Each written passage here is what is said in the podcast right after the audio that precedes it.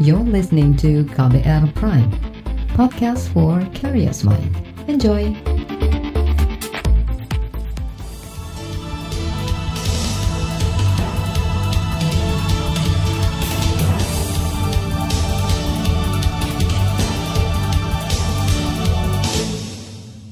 Selamat pagi saudara, kembali kami menjumpai Anda melalui program Buletin Pagi KBR edisi Senin 25 Mei 2020 bersama saya Reski Mesanto. Kami telah menyiapkan sejumlah informasi terkini, di antaranya meski dilarang 400 ribu kendaraan pemudik telah tinggalkan Jakarta. YLBHI terima ribuan pengaduan THR buruh dan awal Juni Papua tetapkan status tanggap darurat COVID-19. Saudara, inilah Buletin Pagi selengkapnya terbaru di Buletin Pagi. Pemerintah Provinsi DKI Jakarta memperketat pengamanan dan pengawasan di perbatasan ibu kota di musim lebaran tahun ini. Gubernur DKI Anies Baswedan mengatakan pengetatan itu untuk mencegah masyarakat yang nekat mudik keluar Jakarta atau Jabodetabek. Hal itu untuk mematuhi aturan larangan mudik dan mencegah meluasnya penyebaran virus COVID-19. Kita akan minta pada semuanya untuk tertib. Pertama mengenai mudik, pembatasan sudah mulai dilakukan, pengetatan dilakukan, dan kita berharap kepada semua untuk melindungi saudara-saudara kita di kampung, melindungi masyarakat Jakarta juga. Bila terjadi arus mudik, lalu arus balik, potensi terjadi gelombang kedua sangat besar. Karena itu pesan kita adalah jangan mengambil sikap yang tidak mementingkan kepentingan orang banyak. Itu tadi Gubernur DKI Jakarta Anies Baswedan.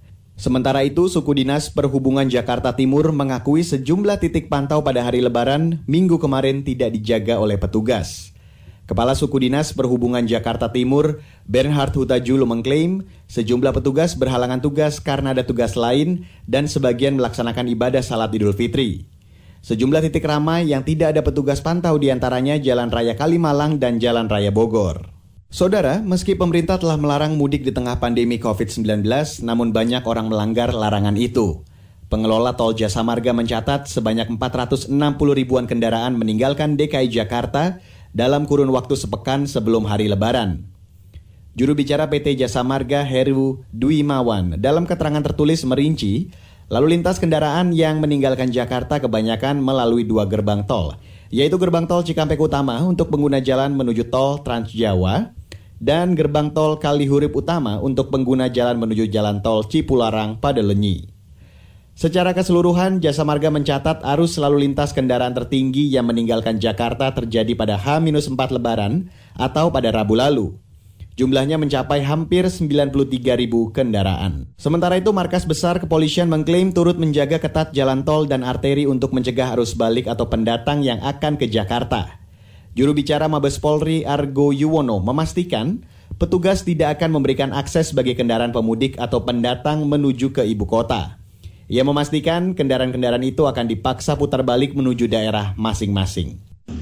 Dan kemudian kita mengharapkan bahwa adanya penyekatan arus balik yang kita lakukan dari ada berbagai polda itu melakukan penyekatan arus balik. Artinya apa? Bahwa masyarakat yang kira-kira tidak mempunyai keterampilan khusus ataupun yang tidak mempunyai suatu keahlian diharapkan untuk tidak ke Jakarta. Karena apa? Kondisi pandemi corona ini dan juga di Jakarta juga sudah diperpanjang untuk PSBB-nya sampai awal Juni.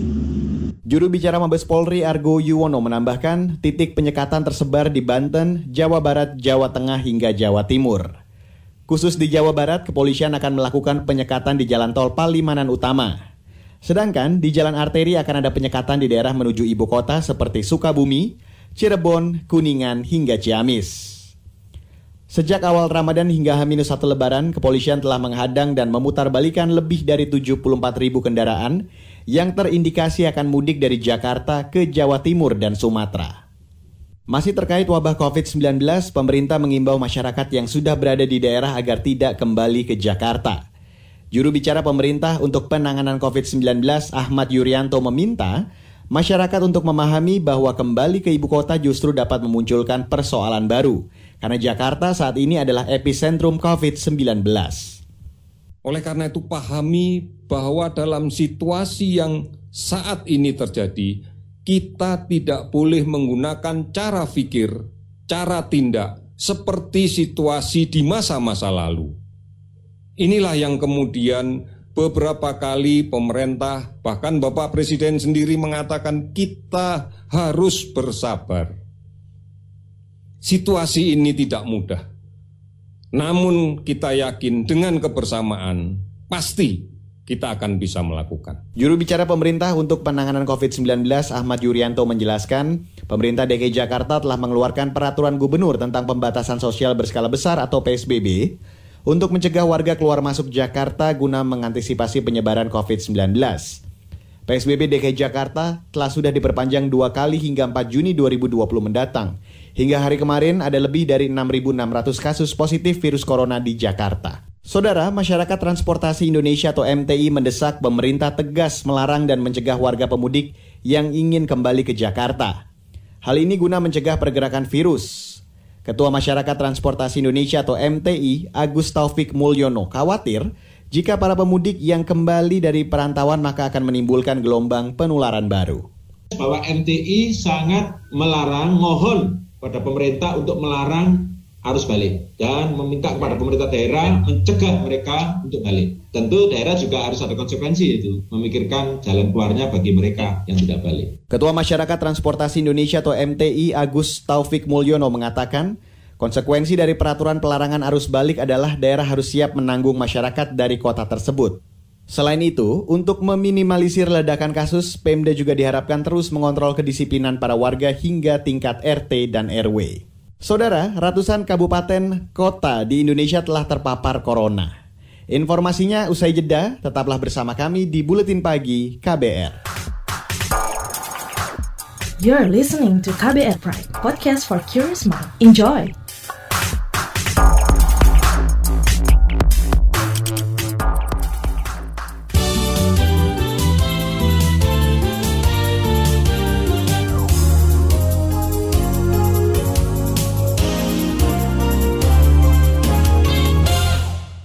Yayasan Lembaga Bantuan Hukum Indonesia atau YLBHI menerima ribuan aduan mengenai THR dari para buruh.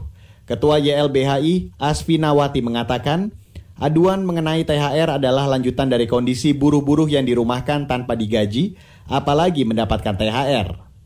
Menurut Asfi Nawati, dari data yang sudah masuk, diperkirakan jumlah pengaduan mencapai puluhan ribu hingga ratusan ribu.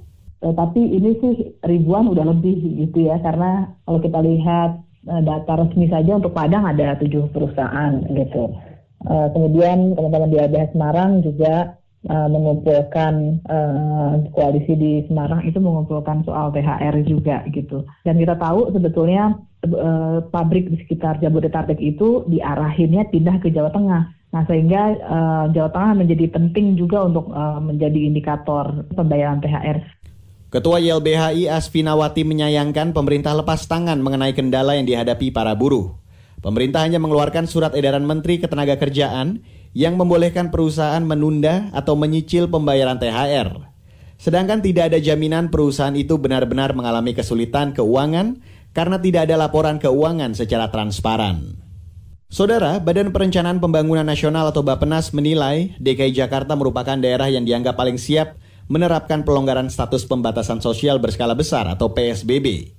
Kepala Bappenas Suharso Monowarfa mengatakan penilaian ini menggunakan tiga indikator, yakni tingkat pertumbuhan virus, kesiapan sistem publik, dan kapasitas tes yang kredibel. PDBT interval ini akan sangat bergantung dengan banyaknya tes dan kecepatan pelaporan data. Kita lihat kenapa Jakarta, saya sebut uh, kredibility intervalnya itu amplitudenya nggak terlalu lebar, uh, itu karena tesnya itu luar biasa banyak dan apa memenuhi syarat. Kepala Bappenas sekaligus Menteri Perencanaan Pembangunan Nasional Suharso Monowarfa menjelaskan, tingkat penyebaran virus dapat diukur menggunakan angka reproduktif efektif atau RT virus seperti yang dipersyaratkan oleh WHO. Jika RT berada di bawah 1,0, maka terjadi penurunan kasus. Berdasarkan data yang dihimpun Bappenas per tanggal 18 Mei 2020, Provinsi DKI Jakarta dan Jawa Barat menunjukkan angka RT sedikit di bawah 1,0. Tetapi angka ini perlu dipertahankan selama 14 hari sejak pengukuran dilakukan, hingga akhirnya memenuhi syarat pelonggaran PSBB. Sementara itu hingga saat ini ada lebih dari 400 kabupaten kota di 34 provinsi di Indonesia sudah terpapar virus corona. Juru bicara pemerintah untuk penanganan COVID-19 Ahmad Yuryanto mengatakan, Masifnya daerah yang terpapar COVID-19 itu dipicu masih banyak masyarakat yang tidak taat aturan serta protokol kesehatan. Dan masih ada masyarakat yang rentan untuk tertular ini karena masih melaksanakan kontak dekat, karena masih melaksanakan kegiatan berkerumun, tidak menjaga jarak, tidak menggunakan masker, tidak rajin mencuci tangan. Inilah yang menjadi salah satu sebab mengapa kasus ini masih saja terus terjadi dari hari ke hari. Juru bicara pemerintah untuk penanganan COVID-19 Ahmad Yuryanto menambahkan, proses penularan virus corona sampai saat ini masih terus terjadi. Hingga minggu kemarin, jumlah kumulatif kasus positif virus corona atau COVID-19 di Indonesia mencapai 22 ribu orang.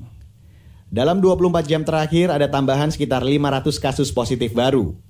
Penambahan itu turun cukup drastis dibanding dua hari sebelumnya yang mencapai hampir 1000 kasus dalam sehari. Saudara, volume pengguna kereta rel listrik atau KRL di hari lebaran turun 90% dibanding hari sebelumnya. Juru bicara PT Kereta Komuter Indonesia atau KCI, Anda Purba dalam keterangan tertulis, menyebutkan hingga kemarin sore hanya 53 ribu pengguna yang memanfaatkan jasa KRL Komuter Line. Mengutip Antara, Jumlah penumpang tersebut berasal dari 200-an perjalanan KRL di berbagai rute. Jumlah penumpang terbanyak berasal dari lintas Bogor dan Depok. Di tengah pandemi dan perayaan Idul Fitri, KRL melakukan pembatasan operasional dengan hanya mengoperasikan kereta pada pukul 6 hingga 8 pagi dan pukul 16 hingga 18 sore. PT KCI juga menghimbau penumpang senantiasa memperhatikan protokol kesehatan nasional saat menggunakan KRL. Misalnya jaga jarak, menggunakan masker, dan lainnya. Kita beralih ke informasi ekonomi. Komisi Bidang Keuangan DPR meminta pemerintah selektif dalam penggunaan program pemulihan ekonomi nasional atau PEN. Anggota Komisi Bidang Keuangan DPR Putri Aneta Komarudin meminta pemerintah memastikan penggunaan program untuk memulihkan perekonomian akibat pandemi COVID-19 ini tepat sasaran.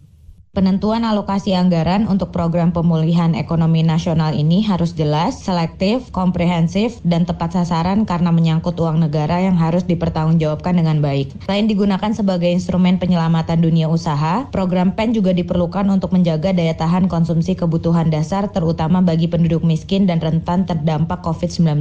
Hal ini memang penting mengingat wabah ini tidak hanya berimbas pada rantai pasokan, tetapi juga dari sisi permintaan. Anggota Komisi Bidang Keuangan DPR Putri Aneta Komarudin juga mendesak pemerintah menerbitkan surat berharga negara atau SBN yang dapat diserap Bank Indonesia di pasar primer. Pemerintah juga meminta pengelolaan pembiayaan anggaran dilakukan secara tepat untuk menghindari defisit APBN yang lebih besar yang bisa memicu tingginya resiko pengelolaan fiskal. Saudara, laporan khas KBR tentang serba-serbi warga berlebaran di tengah pandemi akan hadir usai jeda. You're listening to KBR Pride, podcast for curious mind. Enjoy!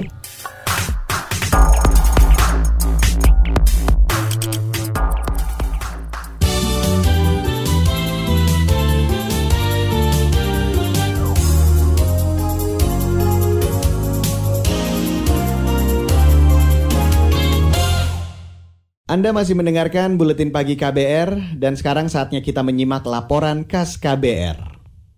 Saudara, tradisi dan suasana lebaran tahun ini berubah total akibat pandemi COVID-19.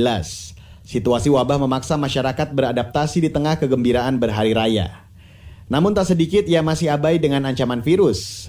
Berikut beragam pengalaman warga berlebaran di tengah pandemi tahun ini nggak bisa mudik gara-gara virus ini jadi kalau mau Ulfia dan keluarga urung mudik ke kampung halamannya di Tanah Merah, Madura, Jawa Timur. Mereka harus puas berhari raya di rumah yang berada di kawasan Mampang, Jakarta. Ulfia tak menampik lebaran kali ini terasa hambar. Pasalnya, ia sudah menghabiskan beberapa bulan terakhir bersama keluarga sejak kampus diliburkan. Tadi sih ikut sholat id di rumah, dikit orangnya. Ya jadi kayak sholat biasa walaupun sholat idul fitri. Ya kalau lebaran sih yang ngumpul-ngumpul doang karena udah biasa. Udah berapa bulan ya ini? udah sering banget bareng jadi kayak kalau lebaran sama nggak lebaran sama aja soalnya orang-orangnya sama di rumah lagi di rumah lagi tak ada lagi hingar-bingar seperti lebaran tahun-tahun sebelumnya kalau yang beda ya palingan sih kayak biasanya ngumpul di kampung gitu.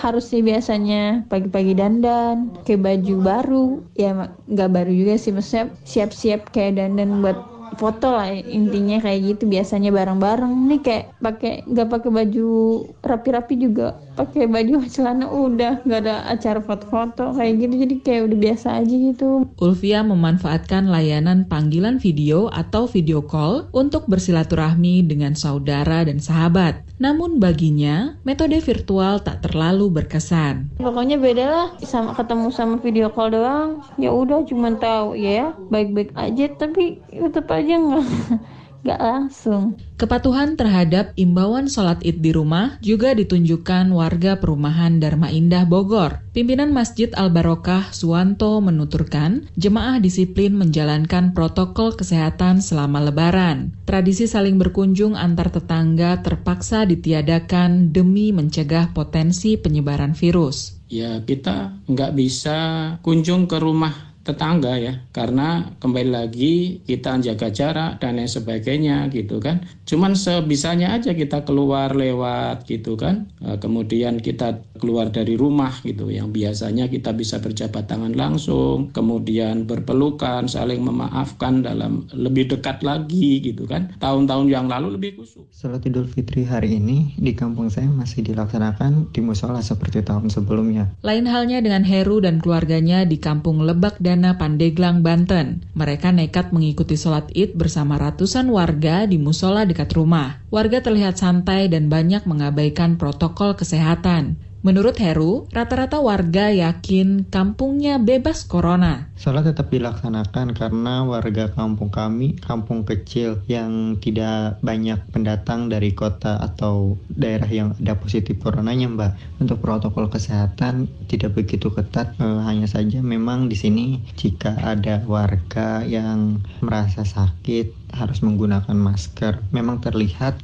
beberapa ada yang menggunakan itu. Lebaran tahun ini tak banyak berubah bagi Heru sekeluarga. Tradisi sungkeman dengan orang tua tetap dijalankan. Mereka juga tidak membatasi kegiatan saling berkunjung antar tetangga. Kami menggunakan hand sanitizer, setelah itu barulah kami sungkeman seperti tradisi kami biasanya. Memang ada rasa khawatir kita juga terjangkit virus dari orang-orang yang tanpa gejala, Mbak. Eh, hampir semua tradisi tidak ada yang dilewatkan. Semuanya dilakukan seperti tahun-tahun sebelumnya. Kami juga masih menerima tamu untuk silaturahmi. Semua berjalan seperti Hari ini sudah memasuki hari ke-8 menjalani karantina. Nasib malang dialami Elvi di hari lebaran. Ia harus terkunci di Geraha Lansia, Kota Jambi bersama belasan orang. Mereka menjalani karantina setelah dinyatakan reaktif atau positif berdasarkan hasil tes cepat COVID-19.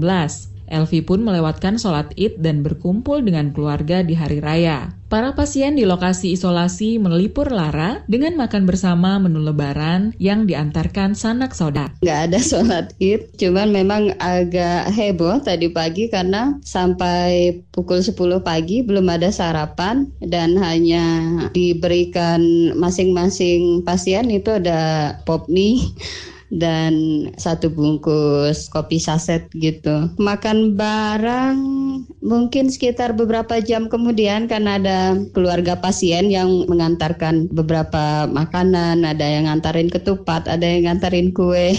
Evi berharap hasil tes usap segera keluar dengan status negatif COVID. Elvi mengaku lelah menjalani isolasi di tempat yang jauh dari kata nyaman. Pasti nggak sabar lah. Kalau negatif, hasilnya yang jelas langsung pulang ke rumah. Mungkin mau tidur juga, karena selama di tempat karantina, tempat tidurnya tidak nyaman. Jadi beberapa malam saya sulit tidur. Lebih sering. Demikian laporan tim KBR, saya Astri Yuwanasari. Saudara, informasi dari mancanegara dan daerah akan kami sajikan usai jeda. Tetaplah bersama kami di Buletin Pagi KBR. You're listening to KBR Pride, podcast for curious mind. Enjoy!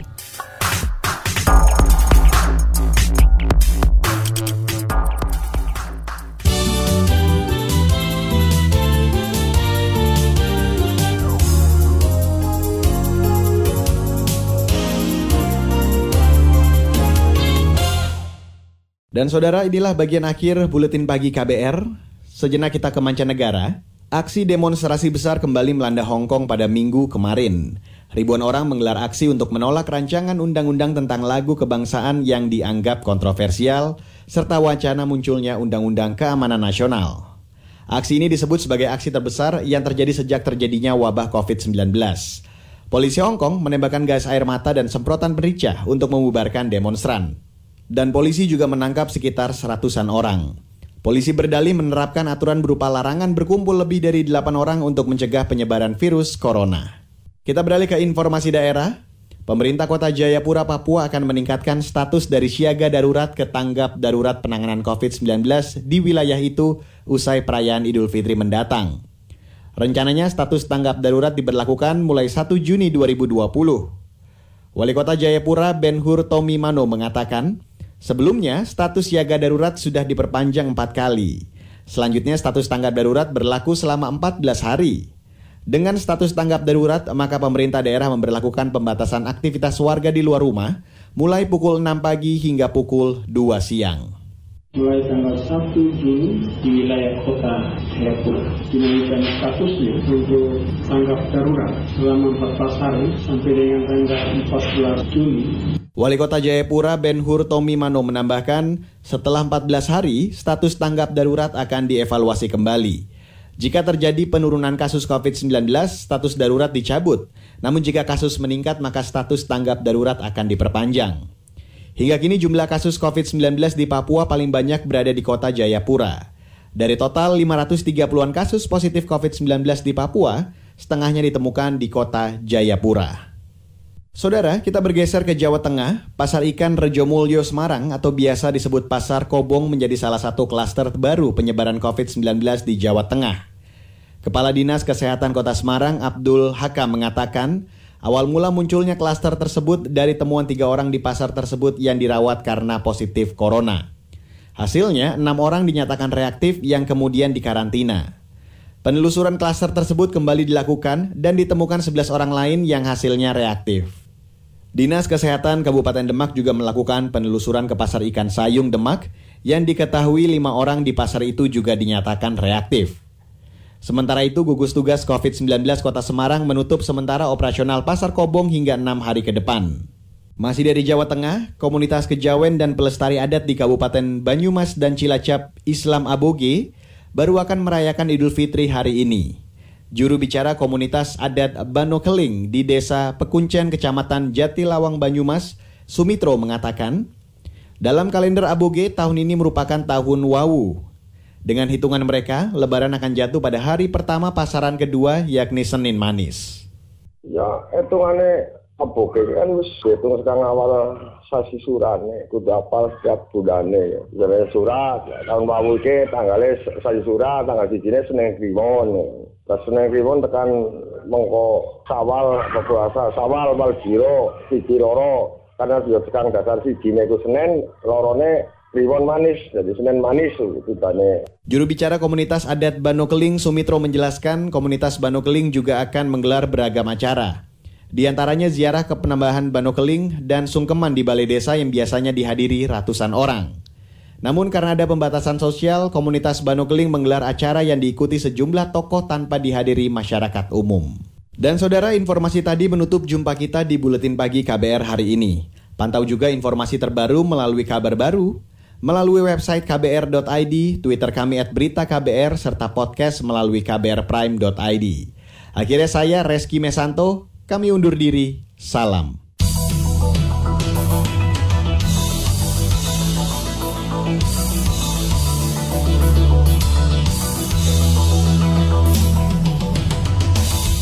KBR Prime, cara asik mendengar berita.